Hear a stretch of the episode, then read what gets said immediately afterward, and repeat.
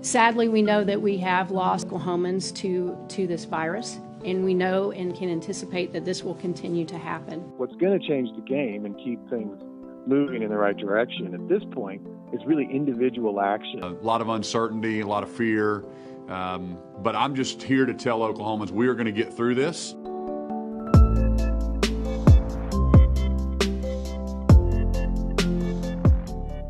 I'm Ben Felder with The Frontier, and this is COVID 19 in Oklahoma, a daily podcast bringing you the latest info and insight into how the coronavirus is impacting our state.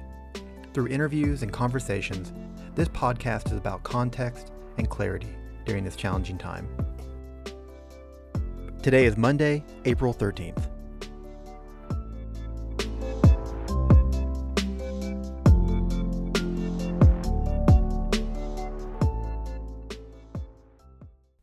On today's episode, the Frontier's Cassie McClung and Cliff Adcock join me to discuss rising unemployment in Oklahoma, the state's forecast of a possible coronavirus peak, and what else to watch for this week. But first, here's a review of the latest coronavirus numbers. On Sunday, the State Department of Health reported 102 new cases of COVID 19 in Oklahoma, bringing the total to 1,970. Total hospitalizations reached 453, and two additional deaths brought the total to 96. Hi, it's Ben, and before we continue with today's episode, I want to say thanks for listening. Maybe you've discovered the frontier from this podcast, or maybe you are a longtime reader. Either way, your support is critical. If you've found yourself valuing the type of journalism we at the Frontier produce, then I'd like to invite you to consider making a donation. Even 5 or $10 a month goes a long way in making our work possible. We also value our readers for story ideas and tips. If you know of an issue that needs further investigation, then find our contact information at readfrontier.org. Our work is made possible because of you. Thank you. Well, hey, Cassie and Cliff, how's it going? It's going good. Going great. Yeah, a, uh, another weekend pass back to back to work tomorrow. I'm, although I'm sure some of you, I'm sure you both like I did some work over the weekend. A little bit, but less than usual. So yeah, feeling very refreshed. Well, that's great to hear. Well, um, Cliff, I, we want to talk to you a little about some of the reporting you've done on unemployment claims. But first, Cassie, can you can you kind of give us a review of kind of what we saw numbers wise this weekend? I mean, I've already in the intro to this mm-hmm. podcast kind of talked about the specific numbers, but you know, we're kind of setting up to hit a couple milestones this week in deaths. You know, we'll, we'll probably reach 100, maybe mm-hmm. even tomorrow, and then 2,000 confirmed cases probably at some point in, in the days to come. Yeah, exactly. I won't go into the numbers just because you already uh, mentioned them, but yeah, we should see 2,000 cases and 100 deaths um, probably in the next day or two. And if, you know, the state's modeling and the IHME modeling is correct, we should be seeing about 18 to 22 ish uh, deaths per day. So, you know, if that modeling does go the way uh, officials are thinking it's going to. Yeah. Well, we talked a little about modeling a couple episodes back, um, and we're going to do so again today. But first, Cliff, I want to talk to you about your your story uh, a couple days ago. You reported that unemployment claims in Oklahoma continue to climb to record levels, as we're seeing across the country. And the Oklahoma Employment Security Commission has been kind of scrambling to, to stabilize and improve its unemployment claim system. Uh, tell us a little bit about what your your reporting found. Yeah. So uh, again, the uh, the initial unemployment claims continue to climb um, since uh, about mid March, um, and they uh, they've gone to uh, record levels, climbing up to 120,000 new cases in the last four weeks. So we've seen um, a, a, huge increase so in these numbers, and um, the the system that was set up uh, to handle these claims, uh, in a lot of ways, uh, was not prepared for what hit it. Um, you saw, uh, you know, on top of these uh, these, huge cl- climate claims, uh, people were waiting on the phones for for eight hours on hold. Uh, they've brought that down in the last week, down to 31 minutes uh, on average, and the longest I believe was two hours. Um, so yeah, it's uh, really hit the system hard. these continuing claims. Yeah, and you talk about being kind of unprepared, and I guess that's you know somewhat understandable. No one was really prepared for this pandemic, yeah. and other states are dealing with this too. But 120,000 claims in the last four weeks. I mean, that's that's a staggering number. That is, that is. It's uh, it's an increase of uh, more than 2,000 um, percent of uh, what it was. Uh, they were, as I said, fielding uh, calls. I, I, believe they were uh, covering or working about 1,800 cases uh, every two weeks there, and now they're you know handling 51,000 new cases. And, and we don't. I mean, obviously, we don't know when this is going to end and when businesses are going to reopen.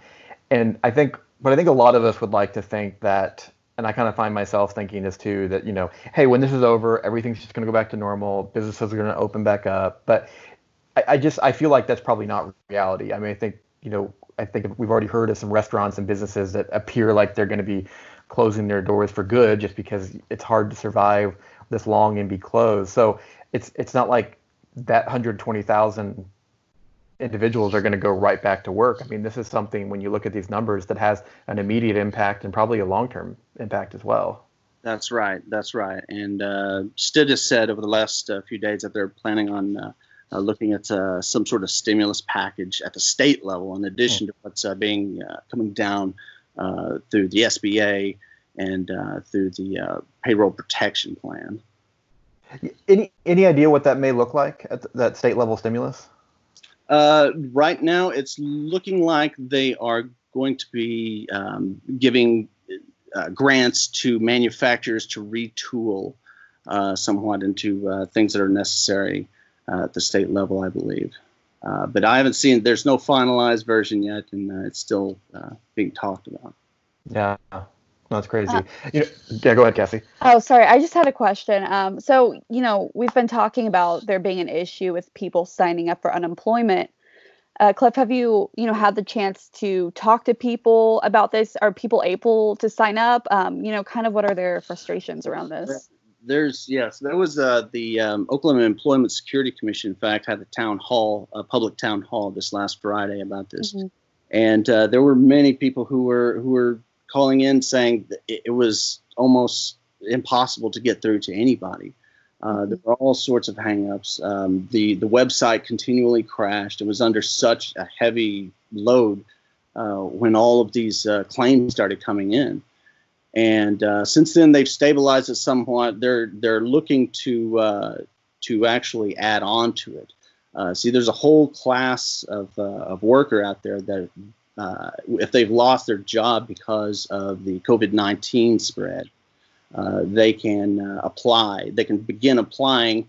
Hopefully next week, the Oklahoma Employment Security Commission is trying to set up a site for that and uh, that's uh, people who qualify for the Pandemic Unemployment uh, Assistance Program. Those are gig workers, independent contractors, uh, people who otherwise wouldn't qualify because they haven't mm. employed uh, for a, a, specific length of time. And so they're hoping to have that part of the website set up next week so those people can go ahead and start applying. And they're also, I believe, waiting for the U.S. Department of Labor to um, uh, begin making some moves on it as well that, that, seems like a pretty big step. I mean, when you talk about gig workers, um, and a lot of times, you know, you're talking about like Uber and Lyft drivers, that that may be a way to supplement their income, or maybe that's something that they're doing even in between jobs when they're already kind of down in their luck. I mean, that's not the case with everyone in that situation, but that seems like a pretty big deal that uh, that they would now that they would be included in this. Yeah, yeah, it is. It's a it's a big move because they don't you know they don't pay into the system um, uh, typically. Um, but uh, but yeah, they're being included in this latest stimulus package as well. Yeah, I just I numbers are still mind-boggling. I'm looking at this graph that we have at the top of your story. I mean, and, and you know the the line graph is yeah. is it's I mean it's not comical and it's not a, a, funny issue. It's just it's just a kind of an absurd you know graph. Right. You know, compared to other graphs, it just kind of shows the gravity of the situation. And I also think about those who've just seen their hours lost. I mean, I was talking to a woman last week, a mother for a story, and you know she works at McDonald's and they're still open but drive through only. And she said the last pay period her total hours which she works full time her, her total hours for the pay period were at five hours. I mean she mm. had she had seen her shifts reduce so much. And for her who was having to take the bus to get there and you know ride almost an hour each way, you know, the question becomes, is it worth it to, you know, to do that for, for so low, for so few hours? So, you know, even on top of those numbers, there's other stories of people who've just seen their exactly their, their shifts reduced and stuff like that. And you know, and you know that's that's that's so bad because uh, that there's really no system in place for people who who haven't become completely unemployed, but their hours have been cut down. Yeah. Uh, below 35 hours uh, there's really no system in place to um, to get them any aid, at least none that I've heard about or know of. Yeah, yeah. Cliff, what are I mean? You've been on top of this and, and doing some great reporting on this issue, and you've you've also kind of looked at what some other you know companies have done. I know you were read a few stories on, on Hobby Lobby and, and some of the moves that they've made. Uh, you know, what are some other issues that you're watching during during this? I mean, obviously continuing to stay on on top of this issue. Yeah, we're going to be look, following the unemployment uh, the uh, unemployment claims, uh, kind of as well as how going forward this is going to impact businesses, right, and impact uh, the economy in a in a larger way, um, because you know these. Uh, these unemployment claims, like you said, Ben, the, these businesses aren't going to just come back overnight once once everything kind of settles down. Uh, so what comes after that, you know, is, is kind of an important uh, question to begin asking yourself. So. Yeah, yeah. Well, and then on, you know, we've talked about this before, but just you know, in Oklahoma, you know, the double whammy of oil prices and and and the impact that has on that sector as well. I mean, it's going to be something that's going to be important to watch. Right, and that's pacing right along with uh, with these, you know, COVID. As you see these these unemployment, uh, or as you see these um, uh, layoff notices that are coming in, uh, that that I've kind of been following as well. Uh, you see where you know there's Halliburton is laying off people, um, and a lot of it when they're putting down rather than COVID nineteen because that's most of what is showing up on those forms. Mm-hmm. We'll also see uh, the oil and gas uh, price uh, crash that they're all facing. Yeah, yeah. And then I'm just even thinking about, I mean, we talked about the people who aren't even showing up in this unemployment numbers that are still hurting. I mean, I think about furloughed workers. I mean, you know, our you know colleagues at, at newspapers. I know the Oklahoman uh, is furloughing reporters one week out of the next a month for the next like three or four months. You know, I, there was a, a story today in the Oklahoman, and I thought was an important story that had three bylines, and all three of those reporters are going to be furloughed next week, mm. um, including their state capitol reporter. I mean, so at a time when the state legislature and the governor are kind of going back and forth on some important budget budget issues, um, you know they're going to be short a lot of their muscle when it comes to that that type of reporting, um, and it's uh, it's just sad to see. Yeah, it's something we really need. We're very yeah. bad right now. Is, yeah. Is, yeah, especially especially at this time. So let that be our, our plug again to uh, you know support local journalism, whether whether it's us or, or another outlet that you follow well, like we said at the top, we don't, we, you know, we don't know how long this will continue. The unemployment numbers will continue to go up. The positive cases will continue to go up. But at the end of last week, Cassie, you know, we did mm-hmm. get a little bit of detail from the state health officials on when they think this may peak and we may start seeing an improvement in the situation. Uh, what was it that they that they talked about last week? Sure. So, you know, we've been talking a lot about modeling on this podcast um, and, you know, waiting for when we're going to see the state's COVID 19 modeling and when that might peak. So, we got a uh, the first look at that on Friday afternoon. We kind of got a one page summary of the model that had, you know, the information on when it might, uh, the infections might peak, um, how many deaths we might see, um, stuff like that. So, the state is forecasting that the infection rate and the hospitalizations is going to peak on April 21st. So just a little over a week from now. And then um, they are forecasting there to be, let me see, 469 deaths by May 1st. And we talked about this a little bit Friday, but that would be a little over 18 deaths per day now because as we know over the weekend you know, we only saw a handful of deaths. So if we're actually going to see that number by May 1st, that number is probably going to pick up a little bit. And what are they basing that on? That's a great question. So they've been working on this, um, at least from what I've heard from the state. They've been working on this model for several weeks. And so what they do is a big part of the data they use is they see how they look at how many um, confirmed cases the state has, how many people have been tested, how the virus has been spreading. They look at the number of hospitalizations, and then they also look at the number of confirmed deaths we've seen. So, you know, we've talked about modeling isn't an exact science. It's, you know, it's not going to predict exactly what's going to happen, but it might get kind of in the ballpark range. And it helps policymakers and medical experts plan for how much um, they need to prepare for a patient surge and how quickly. So, yeah, they put in a bunch of data and they try to forecast it, um, you know, the best they can of how many deaths and hospitalizations and cases we might see in that time frame. And um, part of what I'm looking at this week is, you know, as they get more data, that model is going to change, and modeling is very fluid. So I'm curious to see whether we're going to see updates on this model as time goes on. Yeah, that'll definitely be important. Eh, you know, we've in past episodes, I've kind of compared it to a weather forecast, mm-hmm. which which the governor did as well on Friday. So I'm going to take I'm going to take that as a sign that he actually listens. He heard you. Podcast, but no, I, am obviously not that original of, a, of an analogy. but um, but yeah, that, that's a great point. I mean, if he, if we see uh, additional, I mean, you know, we all are are sub, you know, allowed to change our mind with new data, new mm-hmm. facts. Uh, and I guess the same would be true with this as, as we see new information. Um, that's going to change the model. And yeah, you're right. It'll be interesting to see how how much they reveal of that.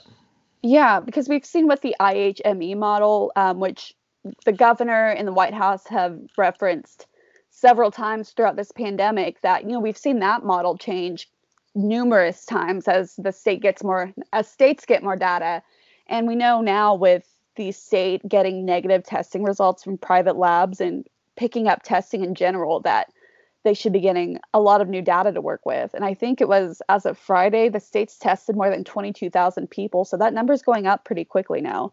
Yeah.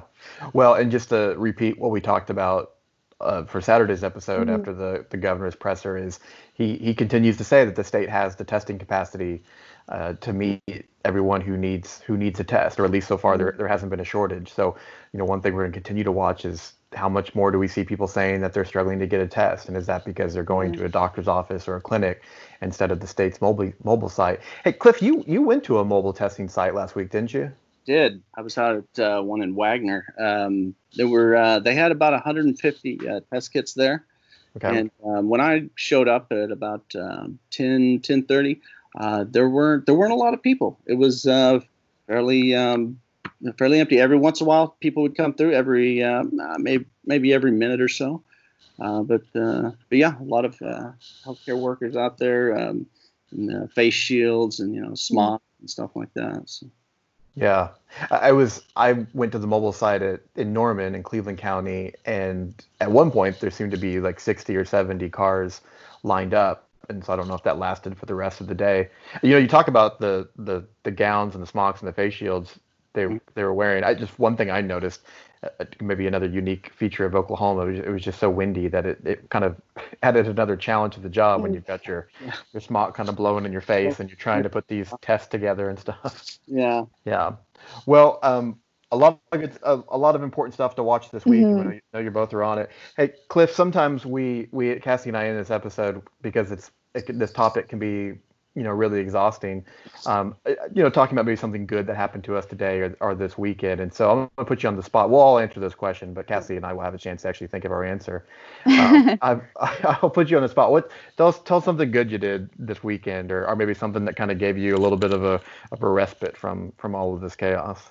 Well, I got to sit out on the front porch and watch uh, watch that cold front come in and just kind mm-hmm. of weather change and stuff like that, and uh, you know, sun kind of shining through the clouds as as the storm rolled in. Um, it was uh, it was pretty good. Uh, yeah, know, kind of watch that and just relax and step away from it all for a little bit.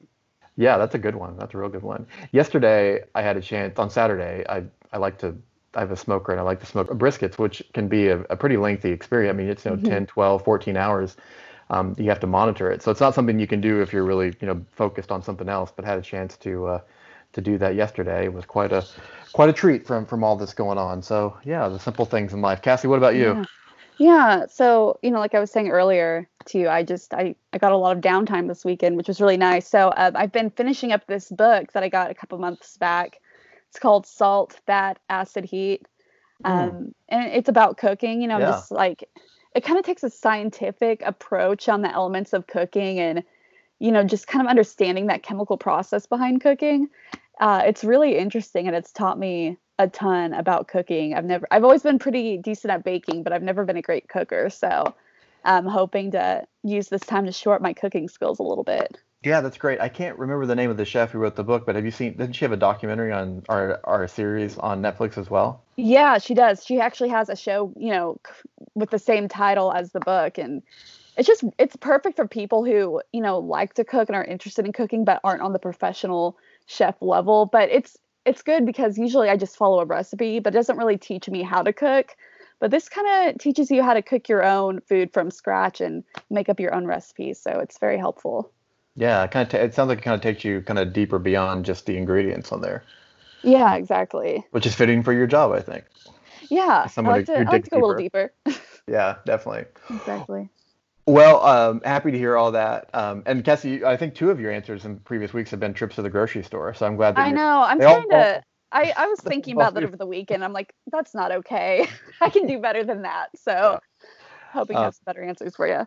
Yeah, no, this is great. Well, hey, Cliff and Kathy, thanks so much. Good to talk to you, and um, good work that you guys are doing, and, and look forward to, to continuing to watch it. Yeah, you too. Thanks, Ben. Yep.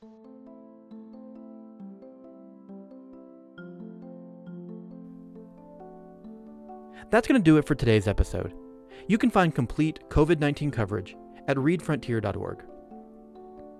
For The Frontier, I'm Ben Felder. Stay safe and healthy. I'll be back with you on Tuesday.